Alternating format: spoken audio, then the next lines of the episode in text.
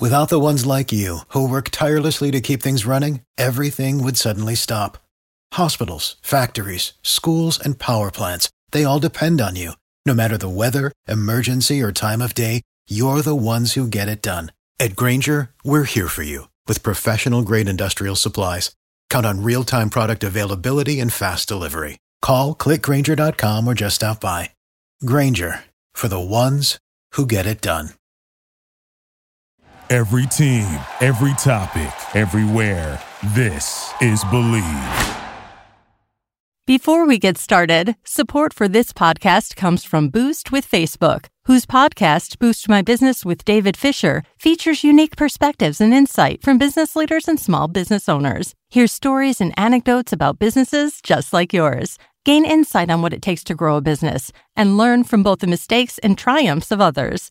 Download Boost My Business wherever you get your podcasts. That's Boost My Business Podcast.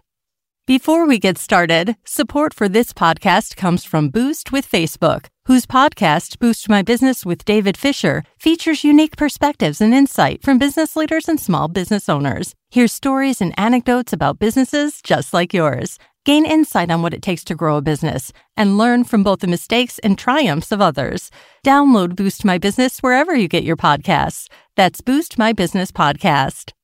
Hello, everybody. Welcome back to Chalk Talk. I'm your host, Taylor Davis, joined by McKenna Kelly. We hope you're having a great week and are excited to talk about gymnastics because boy, do we have a treat for you. You know, we didn't have a guest last week, but uh we doubled up this week, I'd say. Truly. We have one of the most accomplished, respected, well-known gymnasts in US history, Jordan Wieber, is going to be joining so cool. us to talk.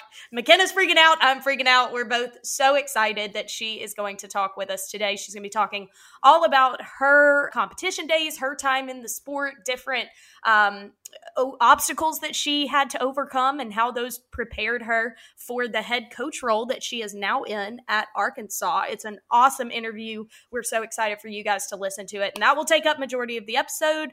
But real quickly, McKenna and I are just going to run through some notables for the elite and the college world. Make sure you guys are well versed. It was a big week for gymnastics. I feel like it like there really was so much going on. Great results from all ends. It's hard to cover everything that's happening but there was a lot of good gymnastics to be talked about. I kind of feel like up until now we've been at like a steady jog. Honestly, both mm-hmm. elite and college. Like yeah, there's been consistent stuff happening. We're in a steady jog and now we're all about to start a sprint because an NCAA postseason is about to happen and we are getting closer and closer to Olympic trials and the Olympics. So it's just a lot happening at one time, but a very exciting time nonetheless. So we're going to dive right into a couple stories storylines on the elite side Team USA got some big wins this past weekend. We'll go ahead and start with the American Cup, uh, which, in case anyone is not familiar, the American Cup is the USA's most prestigious international event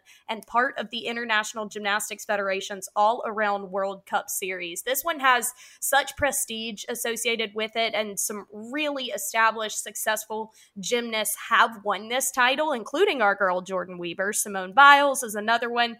And this year, it went to our girl, Morgan Hurd. This is actually her second American Cup title. And this girl just has such composure. She just has a really unique way of combining uh, elegance and joy with insane execution and bigness. I really love watching her compete, and I, I think this is a really exciting title to add to her resume.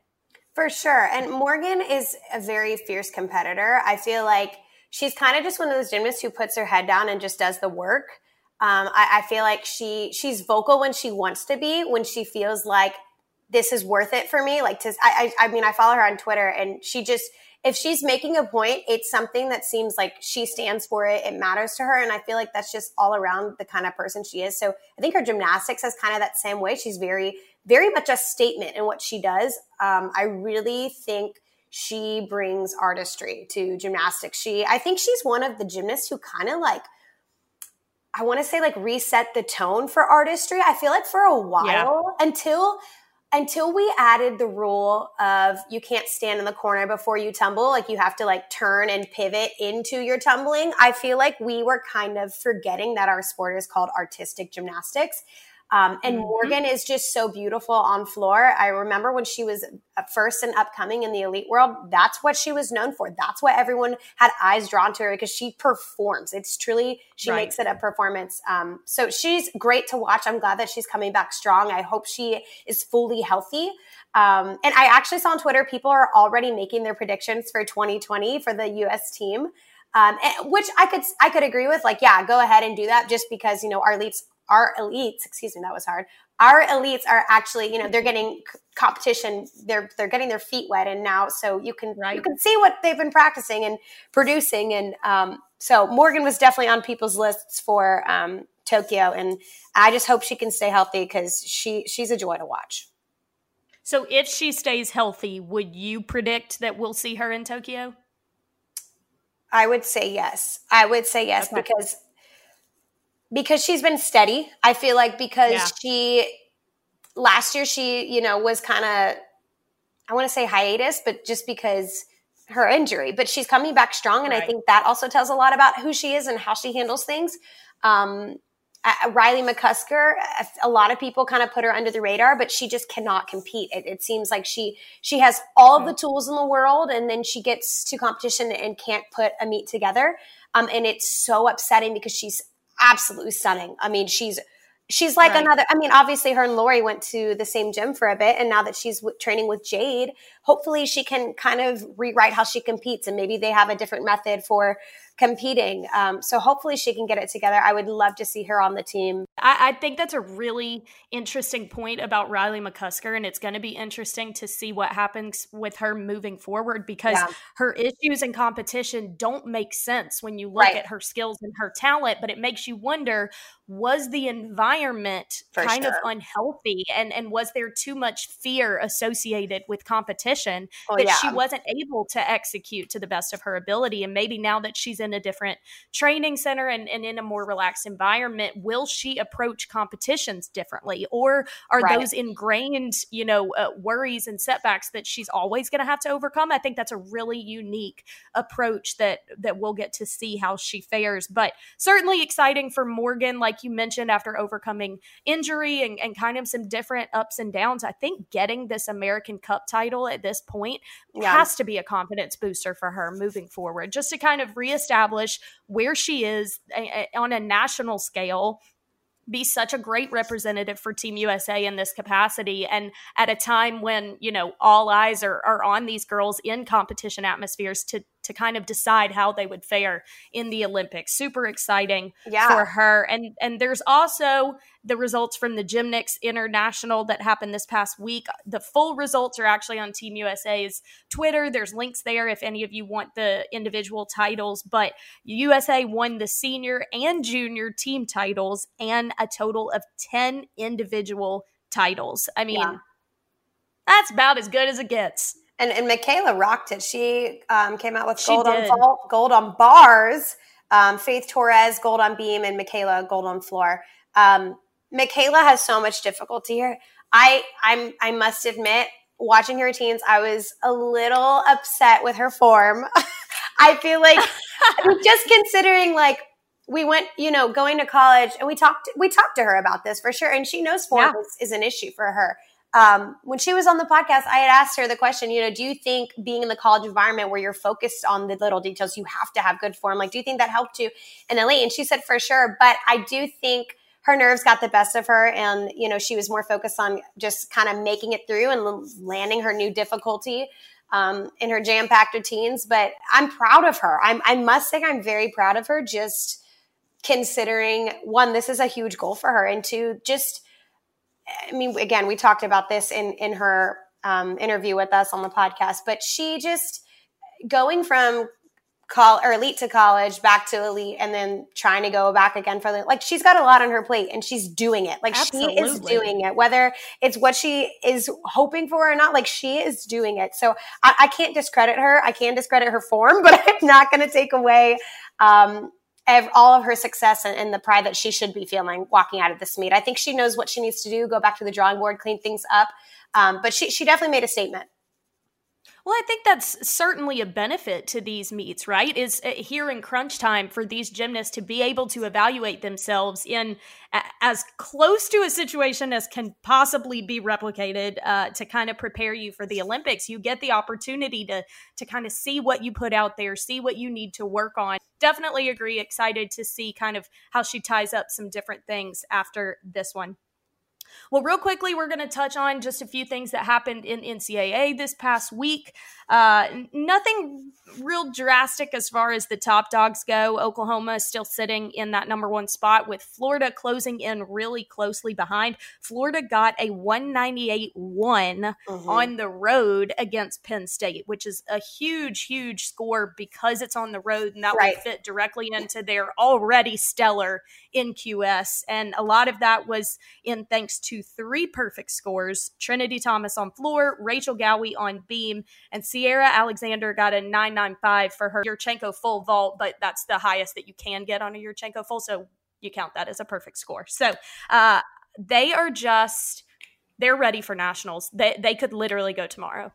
I and it makes me nervous because I I am I always love an underdog story. I'm always going to cheer for the underdog. Although I don't know if you could call Florida truly an underdog because yeah. they've got all the bells and whistles. They have, you right. know, they know the experience. They know what to do, but you know, considering last year, like I'm proud of them for keeping this mindset. It, it could have become mundane and they could have become complacent, but it's like they bring the same tenacity and vision with them to every meet and that that's huge. Just considering um, you don't know who's or excuse me you don't know who's hurting. You don't know what injuries they may be facing or what in their lives they're facing and and they're still showing up and doing what florida does.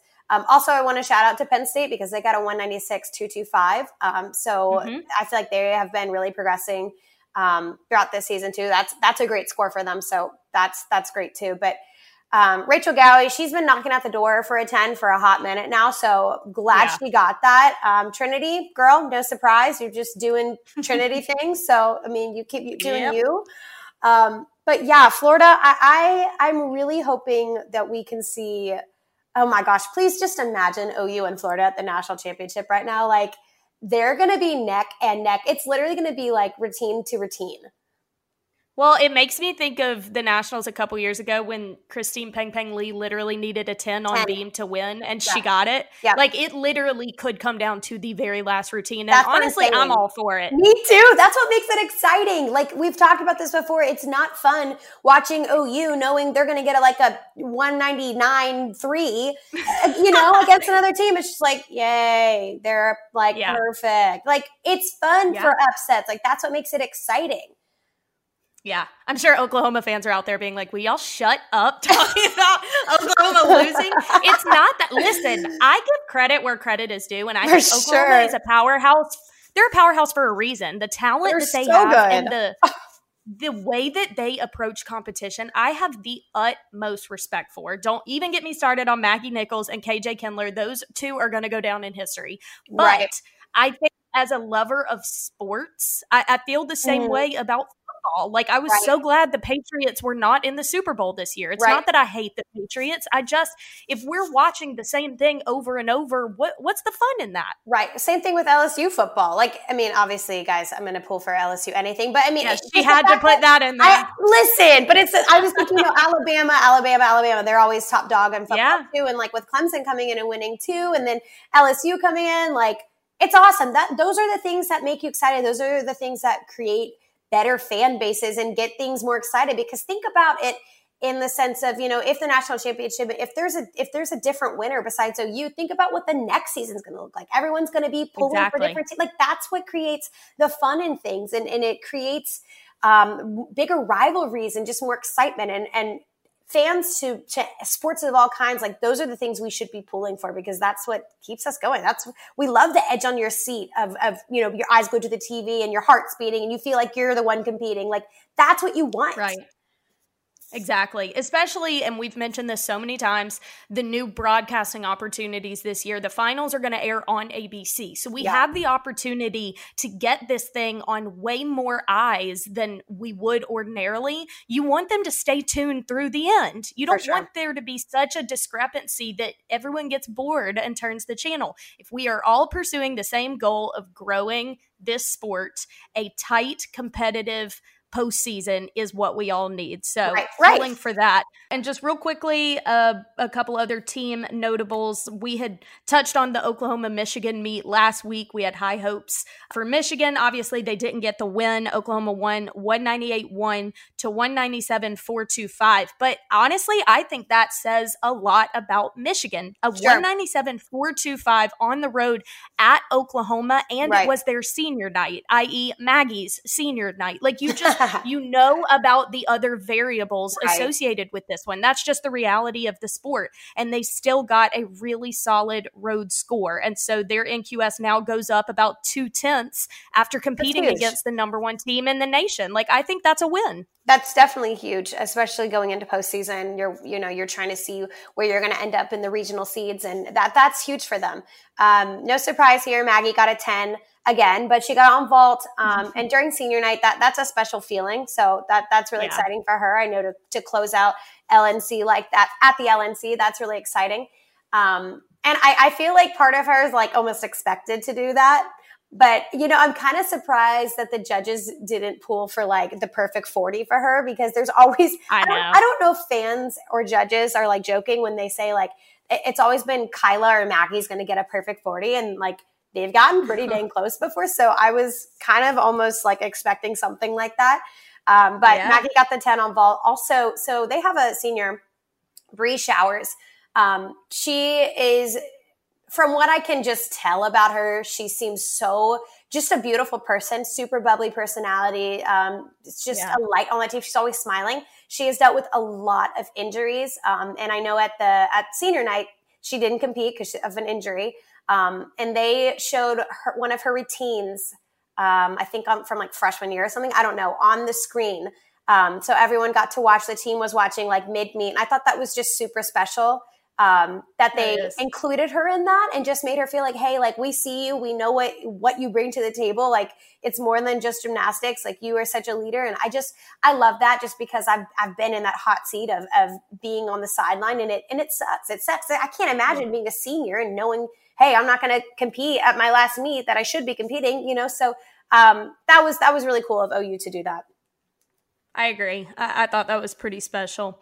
Uh, and the other one I wanted to mention Alabama defeated Georgia. And obviously, that one has so much history. Alabama Georgia has always been a heated rivalry back to the Sarah and Suzanne days. So that's always one that fans get really into. Uh, Georgia, unfortunately, is, is struggling with limited depth right yeah, now. Yeah. Uh, which honestly, we've seen that in years past. I, mean, like there have been so many times where they only compete five in a lineup, and mm-hmm. I, I, don't, I don't understand why that is because I think this program has the makings to get back to the powerhouse that they were, especially with Courtney Kupets Carter at the helm. So right. I, I'm unsure why they they still seem to to find issues in that regard, but they really had a rough bar set. They had to count a fall, and Marissa Oakley was unable to finish the routine. And uh, right. I, I mean, if you start off that way, it's really difficult to come back from. Yeah, and I mean having your team have to watch your teammate get injured, that that shakes you up too. That that's scary. You not only are you thinking about in the moment, oh my gosh, is she okay? But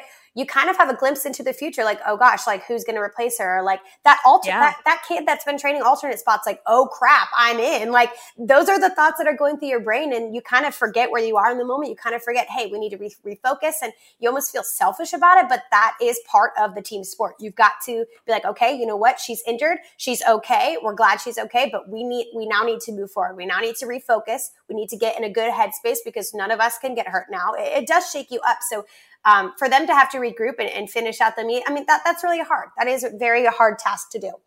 Agreed. I think Alabama has kind of been uh, what past Alabama teams have been. I was unsure about them at, at a certain point of the mm-hmm. season, but they have been pretty steady and and kind of quieter. And teams, Alabama teams in the past that have done that, they usually turn it on come postseason. So Yeah. my eye is going to be on this Alabama team. I think sometimes they intentionally are pretty slow and steady in regular season because they have April as as their goal. So uh, I'll be interested to see what they're able to put together. Uh, but there were a lot of perfect tens this past weekend. A lot of judges were were feeling generous. McKenna's got that list, so why don't you go ahead and run through those? Yeah. Um, so we've already touched on Maggie on vault, uh, Rachel Gowey and Trinity, and, and Sierra. Again, not a perfect 10, but a perfect score of a 995. We touched on this when we broke down vault.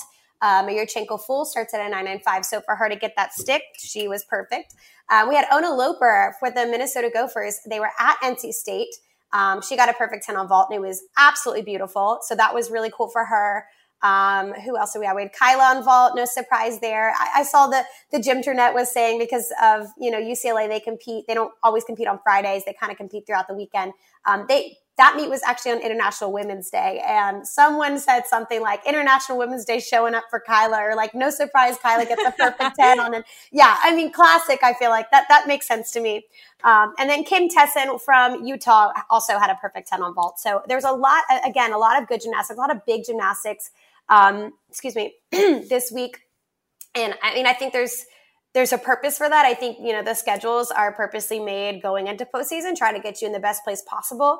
Um, so Yeah. great job to the girls this weekend. Um, that that's always a really good feeling. Couple fun facts on those for Kim Tessen, who is a senior at Utah. That was her first career 10. That's awesome. That's so fun. Isn't that why? I, that surprised me though. Like I, I hear her name so much, and she's been a staple at that Sure. Utah program. I was very shocked that she hadn't gotten a ten yet, especially when you take into the consideration the the insane crowd environment at That's Utah. true. I mean, I just I was surprised by that. I do want to point out, I think, I, I don't know, I think in the past couple years, let me actually complete a sentence here. I think in the past couple years, the perfect 10 has become like a Girl Scout badge. It's like people are just trying to get Yeah. tens, and it's, I feel like it's almost kind of lost it how sacred it is and what a perfect 10 encompasses. And of course, like when you have gymnasts like Rachel Gowey and Trinity Thomas and Maggie Nichols and Kyla, like those are gymnasts where you're like, yeah, okay, like they were literally in the elite world, like Olympic route girls, like they Yeah. can do perfectly sound gymnastics, but it, it kind of it, it's hard for the rest of the country to look around and be like, okay, well, mine was really good. Where's my ten? It's like we've almost become um, we're expecting it. Um, so for Yeah. gymnasts like Kim Tessen, I think she is talked about. I think she's well known because she's constantly consistent. She does her job for Utah. I don't think you need a perfect 10 to be like considered a legend or like whatever the title you are looking for with a 10. Um, Absolutely. you know, and I think with the elite status, those gymnasts, they have a lot of pressure. And um, judges, I, I mean, we talk about judging bias all the time. I, I think they have that that Mhm. stigma too, like, oh, she's definitely going to get a 10. So that doesn't help either. But uh, again, I do, I don't want to discredit, I'm not discrediting Kim's 10. Like, I, she 100% deserves it. If she's getting a 10, that's awesome. But I'm saying, like, I don't think you need a perfect 10 to be considered memorable or a really good gymnast. we had that conversation with Kathy Johnson Clarke a few episodes ago Yeah, where she right. uh, she echoed that sentiment. She was saying there's rarely a perfect 10. I mean, Kathy's tough now. Kathy's Right, tough. right. Kathy's very critical. she uh, yeah, she does not see perfect 10s as often as they're given, but you do understand the value of them in, in the terms of viewership and, and fandom, and judges know that too. Uh, do you want to guess what number this was for Kyla? How many career perfect tens she's had now? Oh gosh. I feel like it's not going to be as many as I thought because she is always getting 9975s, like always. So, Yeah, oh gosh, what, uh, 15? 22. Oh, y'all, I mean, I got one and that was the best day of my life. 22? Oh, yeah, good 22. Lord. And honestly, I I will guess she'll have 25 when all is said and done. Oh, absolutely. if not more. I, like she's not done. Let's be No. real. No, she's not done till that final routine of the national championship. hundred percent. I just thought that was crazy. Okay, well, speaking of really established, successful gymnasts, let's go ahead and bring in our guests. Like we mentioned at the beginning, the wonderful Jordan Wieber is going to be talking with us all about her competition days, now her coaching days at Arkansas. She's got a lot of wisdom that she's passing on to this young athletes, and we are lucky to get a glimpse of that here today. But before we bring her in, I want to tell you guys a little bit about SimpliSafe. With home security, there's two ways you can go about protecting your home. You can wait weeks for a technician to do a messy install that costs a fortune and takes all day, which none of us have the time for that. Or you can get SimpliSafe, the two time winner of CNET's Editor's Choice Award. SimpliSafe blankets your whole home in safety. Outdoor cameras, doorbell alerts, uh, to you or or anyone in your family that lives in the home about someone that's approaching your door, which I think is really cool. Entry, motion, glass break sensors guard the inside, and you can set up the system all by yourself. And it only takes 30 minutes. You'll have wow. an army of highly trained security experts ready to dispatch police in a moment's notice 24 7. And this thing is 50 cents a day with no contracts. You can end it at any point you want.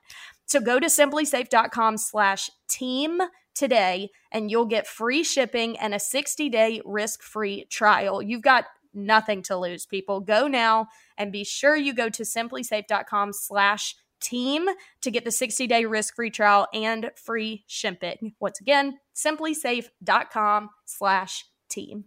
All right, everybody. Well, we certainly have a treat for you this week. We are going to bring in our awesome guest, one of the most accomplished gymnasts in U.S. history, and now head coach for the Arkansas Gymbacks. Everyone, welcome Jordan Wieber. Jordan, thank you so much for joining us. Thanks for having me. Absolutely. I, we really don't need much of an intro for you. I mean, mm. you you really have cemented yourself as one of the most successful and, and respected US gymnasts and obviously such an exciting opportunity for you becoming the head coach in NCAA. We're going to talk all about that, but I do want to start uh, with your days in competition. You really experienced so much that the sport has to offer. When you reflect mm-hmm. back, what are maybe some uh, experiences or opportunities that really stand out to you as uh, kind of preparing you for this coaching opportunity? Oh gosh, it's so weird to think back on my gymnastics career. It feels like forever ago, but it wasn't that long ago. um, yeah, I mean, it's it's actually funny. I, I I did gymnastics for a lot less time than a lot of other athletes did. I retired at 18 years old, um, yeah. which is crazy. And then I kind of shifted into college and and then eventually coaching. But uh, you know, just like I feel like anyone would say this, the moments that stand out to me the most were uh, the really, really tough times, the injuries, um, the sure. failures, the times I fell in competition and had to come back on the next two events, stuff like that. Um, those are the things that kind of stand out to me. The the moments that I had to be resilient um, on a really big stage in front of a lot of cameras and on national TV, uh, which is hard to do at a young age. And I think that really um, allowed me to mature at a young age and grow up really fast and develop um, some resilience and and then that's kind of transferred into life. And so um, I've always felt a little bit older than my age which is why I think I started the head coaching career a little bit earlier. Um, yeah. but I think I have gymnastics to to um, blame for that one because you know sure. just there's so many hard things you have to go through um, and it's it's really rewarding when you do get through them. Uh, but it's definitely it's a hard sport. I mean everybody can agree with that I'm sure. Definitely I have to admit, Jordan, there was one beam routine you did. It was like 2009 Tyson. It was literally perfect. You stuck actually every skill, like from mount to dismount.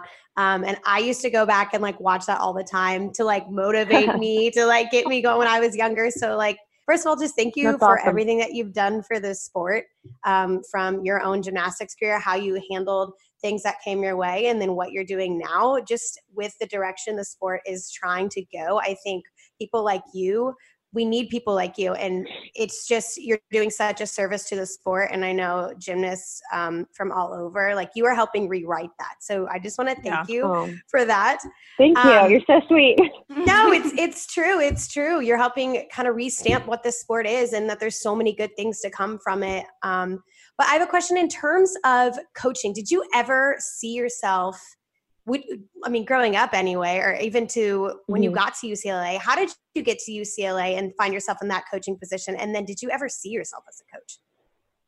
Yeah. So um, when I was uh, a little bit younger, I was getting recruited um, to do college gymnastics, and mm-hmm. um, my top three schools were UCLA, Florida, and Alabama.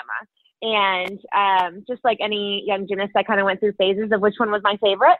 right, um, right. And then um, when I went to the World Championships in 2011, at that time UCLA was my top school, um, and I ended up doing really well at that competition. I came out as the world champion, and that kind of changed everything for me, sure. um, especially being the year before the Olympics.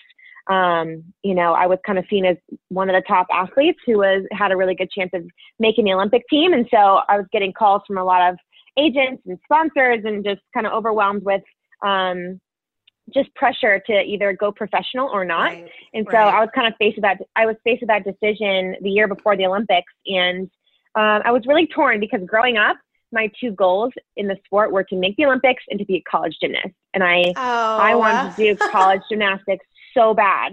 Um, right. I grew up going to the Michigan State gymnastics meets, and I just, I was like a huge fan. I loved it. Um, and so it was, it was not an easy decision. Um, and it's pretty risky if you think about it, especially yeah. before the Olympics. I mean, there was a chance I could have gotten injured and not made the team and and lost my eligibility for college. But um, I just sat down with my parents and really talked about it. And um, I also was talking to Tasha Schwikert at the time, who was working as a sports agent and was a gymnast at UCLA. And um, she called me and said, you know, there's a way that you can go to UCLA and still be a part of the team, uh, but not do gymnastics, and then you can still go professional. And so I called Miss Val um, and I asked her if there's a way I could still be a part of the team. And she said, absolutely, you can be a team manager. Um, and I was like, great, awesome. I have no idea what that means, but I'm going to do it. Um, and so I ended up going professional. And um, that's kind of how I ended up doing what I did throughout the Olympic um, year. And then ended up going to UCLA. And I actually said specifically I'm I don't want to be a coach um, mm, for a long mm-hmm. time. I so, understand. um, yeah, and I I always thought, okay, I've spent my whole life in the gym. I'm not going to spend the rest of my life in the gym. Um, and then I got to UCLA and I started to see um, just the amazing environment that is college gymnastics. And not only that, but just um, you know, Miss Val has a way of um, just impacting people's lives through gymnastics. Um, and a lot of times you know, she just uses gymnastics as a tool to teach people life lessons and mentor them and help them grow. Um, and I started to see that, you know, even if I did spend the rest of my life in the gym, it can be more than just about gymnastics and being covered in chalk and all of that. So um, I started to see that, you know, the impact that she had, and I wanted to do the same. And she, my senior year, um, she asked me if I wanted to be the volunteer coach. And so I was like, you know what? I've got one year left of college. I'm going to challenge myself and see if I can do this coaching thing. And I very quickly just fell in love with it. Wow. I mean, I just think you and Miss Val were such a duo. Talk about like motivators. I would be yeah. all in. We had her on the show a couple weeks ago and uh-huh. I was ready to run through a brick wall. She is so inspirational and she speaks with such conviction. And I just think that that's such a special opportunity to have kind of uh, had her as a bit of a mentor and then kind of find mm-hmm. your own identity as a coach and, and continue that through. But really, you you've experienced so many things that I think just make you such a well-rounded coach. You really can relate to so many different things that young gymnasts are probably going through. Like you mentioned, some of the mm-hmm. injuries mm-hmm. you've been through and things like that. And obviously, a lot of people go back to your experience at the 2012 Olympics. I mean, talk about mm-hmm. a testimony of of perseverance and mental toughness. I mean, you're you're basically having to go through a, a bit of a heartbreak from the the mm-hmm. dream of the all around, and within a matter of hours ours still work to attain the dream of the team title. Talk a little bit just mm-hmm. about that experience and how you were able to find the mental fortitude to achieve what you did. Mm-hmm. Yeah, it's it was it was hard. You know, you have this one goal, this one dream, and uh, your whole life, and then not only that, but just being the world champion coming into that meet Right. Um, everybody was talking about it. Everybody kind of expected it of me. And then sure. at the same time, I put a lot of pressure on myself. And, um, you know, it just, it, it, it still kind of irks me the the rules. You know, the two per country I'm sure. rule. I'm not a huge fan oh, of, and I've made sure. that pretty well known. Um, but you know, it is it is what it is. And and I look back and I think, you know, if I had qualified all around and gone on, and you know, my life would probably be totally different now. So right, I'm I'm right. grateful for that experience and I definitely wouldn't be the person I am today if I hadn't had to go through that two day span of figuring out how to go through one of the biggest disappointments of my life and then, you know, muster the courage to come back and compete for the team. Um, mm. And, you know, as soon as I stepped in that arena for the team competition, it wasn't it wasn't hard anymore to, to keep going. It, you know, I put all mm. of my focus on my teammates and, you know, I look back on that and I, I really think that's when I realized I was always better with a team setting than an individual sure. setting. Um, and I look back on all the meets I competed and I always did better in the team competition. And and it's weird now. I think that's what led me to college gymnastics because it is, you know, the most team oriented arena that exists in gymnastics. Um, and I preach it to our girls all the time now. But when you experience a fall on, a, on an event or you're having a bad practice on an event um, or something happens, you have to figure out how to pull yourself together and come back because it's not about you anymore. It's about the team. Right. Um, and that's something that I can really speak to because it's exactly what I went through in London. And mm-hmm. um, so, I mean, there's a lot of experiences like that, you know, especially with injuries and, um, you know, some body image and weight stuff that I had to go through that I feel like is really relatable to this age group. Um, mm-hmm. That I feel like I can I can kind of relate to them with. Yeah, that's awesome that there's so many and i think that's what's so cool about the sport is you learn so many life lessons that you can carry with you um, mm-hmm. outside of the gymnastics setting um, i mean you've, you've touched on a few um, so you you were born and raised in michigan right yes so you went from michigan to california and now you're in arkansas what was the mm-hmm. shift mm-hmm. from the pac 12 to the sec like mm-hmm. Oh, it's it's a lot different. Um, yeah. You know, just as soon as I took the job, I was handed our 2020 schedule, and Jeez. I took one look at it, and I'm like, okay, here we go. And yeah. our first meet was at Florida, and then we had, which was, you know, obviously the ranked number two, and the second meet was Denver, which is like a number four five team, and then the third meet was Oklahoma, and I'm like, okay, oh my gosh. This is, this is awesome. And that really and I, I knew the sec was was a competitive conference but as soon as i took a look at our schedule i'm like you know what? This is this is a lot different than what i'm used to. Right, uh, you yeah. know when you're in the pac 12 ucla you know obviously our biggest competition was utah. And then you know occasionally you know we'd have some big meets against cal and oregon state but it wasn't anything like the sec and it's sure. it's intense. It's competitive week after week. There's no down weeks whatsoever. Um, but I actually love that. I'm I'm probably one of the most competitive people in the whole world, uh, and so I I love that. I think it pushes our team to to stay up and stay motivated and get better each and every week. Um, but at the same time, we encourage them don't don't think about the opponent. That's not really how our sport works. Um, we don't play defense. We just go in and do our thing and be yeah. the best version of Arkansas that we can be. Exactly. And that's the only thing we're in control of. I totally agree with that. I, I just so I have um, a television background. I've worked with ESPN and the SEC network for several years. And I have told McKenna, Arkansas is actually one of my favorite campuses to go to. Fayetteville is so cute. And yeah. I, like, I think it's a hidden gem. People don't necessarily think of it, but when you go there, mm-hmm. like everything is fantastic and the people are great. And I know that you've made it your mission to be really active and present around the community and the campus. And mm-hmm. I just am curious what this whole thing has been like for you because this is mm-hmm. essentially a, a, role as far as the publicity side of it. Um, that, that's something that you're familiar with, but now you're doing it mm-hmm. in a mm-hmm. capacity of of trying to get people to buy in and trying to to pack the arena and and yeah. really build some some new fandom around this gymnastics program. What has that been like for you now, knowing that you represent this team? Mm-hmm. It's been really fun. You think about Arkansas, I totally agree with you. It's this kind of um, best kept secret, I think, in the yes. in the country of what this place is like, um, because it's it's really special. And I and I had my um, I, I had my idea of what Arkansas was like before I got here, and I was so wrong. Totally. And um, yeah. it's it's much more fun than people anticipate.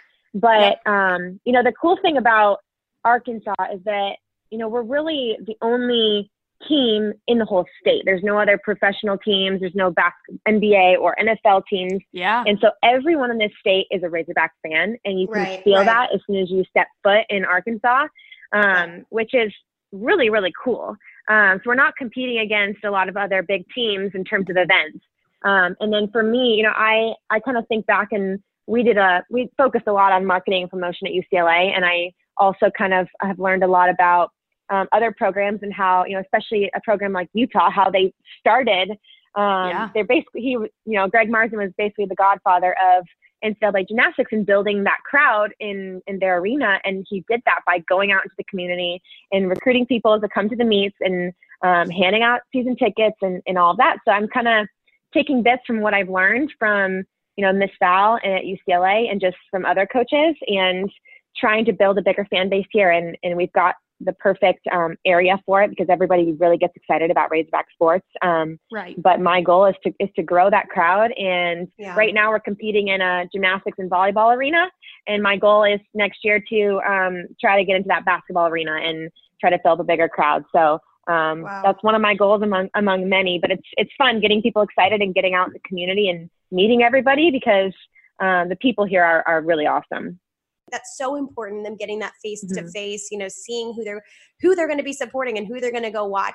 Postseason is right around the corner. Uh, this means more qualifying meets more pressure meets obviously bigger arenas and, and neutral sites and podiums and all the lights. Um, what does training look like for you guys going into postseason? So i feel like our team's at the, at the point where you know, our routines are pretty much set. We've got our lineups for the most part set, um, with a couple of ex- exceptions. And right now, um, I feel like for, for us, postseason is, postseason is a mental challenge. It's mm-hmm. all about going into any arena at any time, on podium or not, and being able to do our job.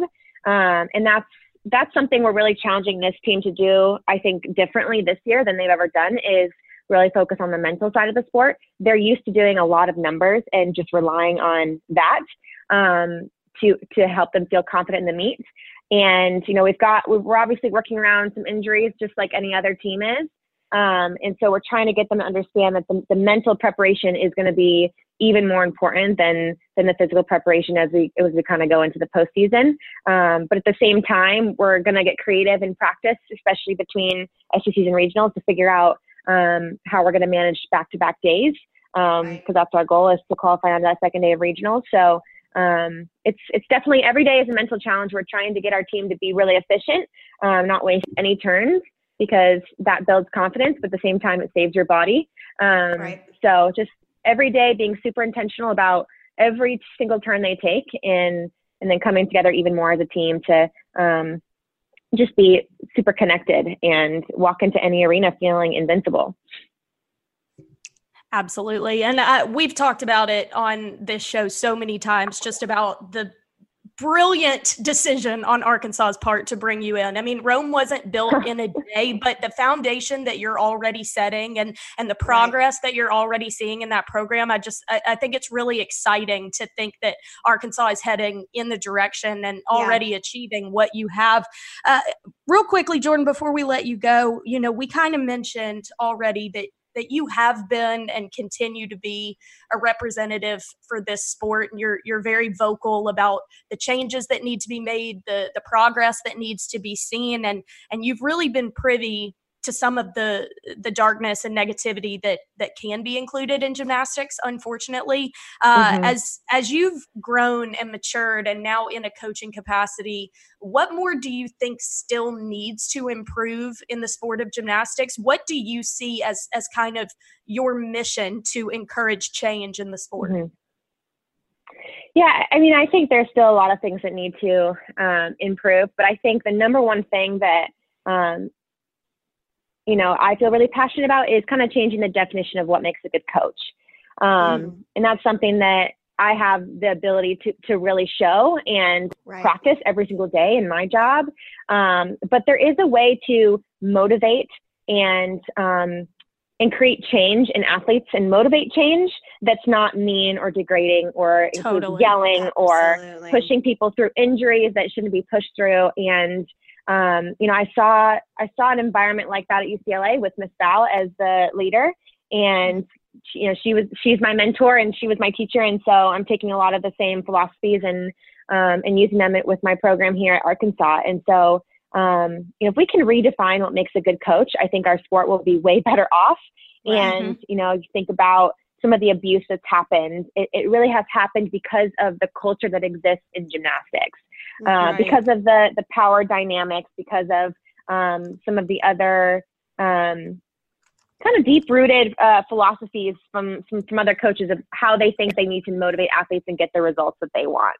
Um, right. And I'm on a mission to prove that you don't need to do that, that you can create champions um, with positivity and you know motivating change in, in a good way uh, that doesn't you know create negative effects for athletes later on in life because yes. you know it would be it would be much easier to come in and and uh, coach by um, dictating and that's yeah. that's an easy way of coaching um, the harder way of coaching is to figure out what motivates each athlete and to to motivate change instead of dictating change and um, that's a challenge every single day. And um, I think if more coaches can develop that philosophy, then our sport is going to be much more positive and, and better off, and we'll avoid, um, you know, more abuse in the future. And um, gymnastics will will be on a better trajectory than it has been. Yeah, and it's not a one size fits all method. It really takes right. investment in time in the individual athlete to kind of learn more about them and and know the person, mm-hmm. not just the athlete. And yeah. I, I, think that that's right. such an important emphasis. And if anyone can blaze that trail, it's certainly you, Jordan. Thank you so much for joining us, and and best of luck as you continue your coaching career. Thank you so much. Appreciate it. Well, everybody, that wraps it up for us this week on Chalk Talk. Thank you so much for listening to us each and every week. As always, make sure you subscribe so you never miss an episode of the High Flying Action. A lot of good stuff on the horizon, NCAA and Elite, and we're going to be covering all of it. So, for McKenna and myself, thank you for listening. We'll talk next week. Thank you for listening to Bleav. You can show support to your host by subscribing to the show and giving us a five star rating on your preferred platform.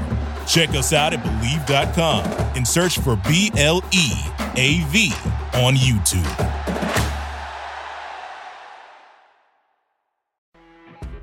You know, when you're listening to a true crime story that has an unbelievable plot twist that makes you stop in your tracks? That's what our podcast, People Are the Worst, brings you with each episode. I'm Rachel. And I'm Rebecca. We're identical twins who love true crime cases that make you say, didn't see that coming, and we hate the people responsible for them. Listen to People Are the Worst now on Apple, Spotify, or wherever you get your podcasts.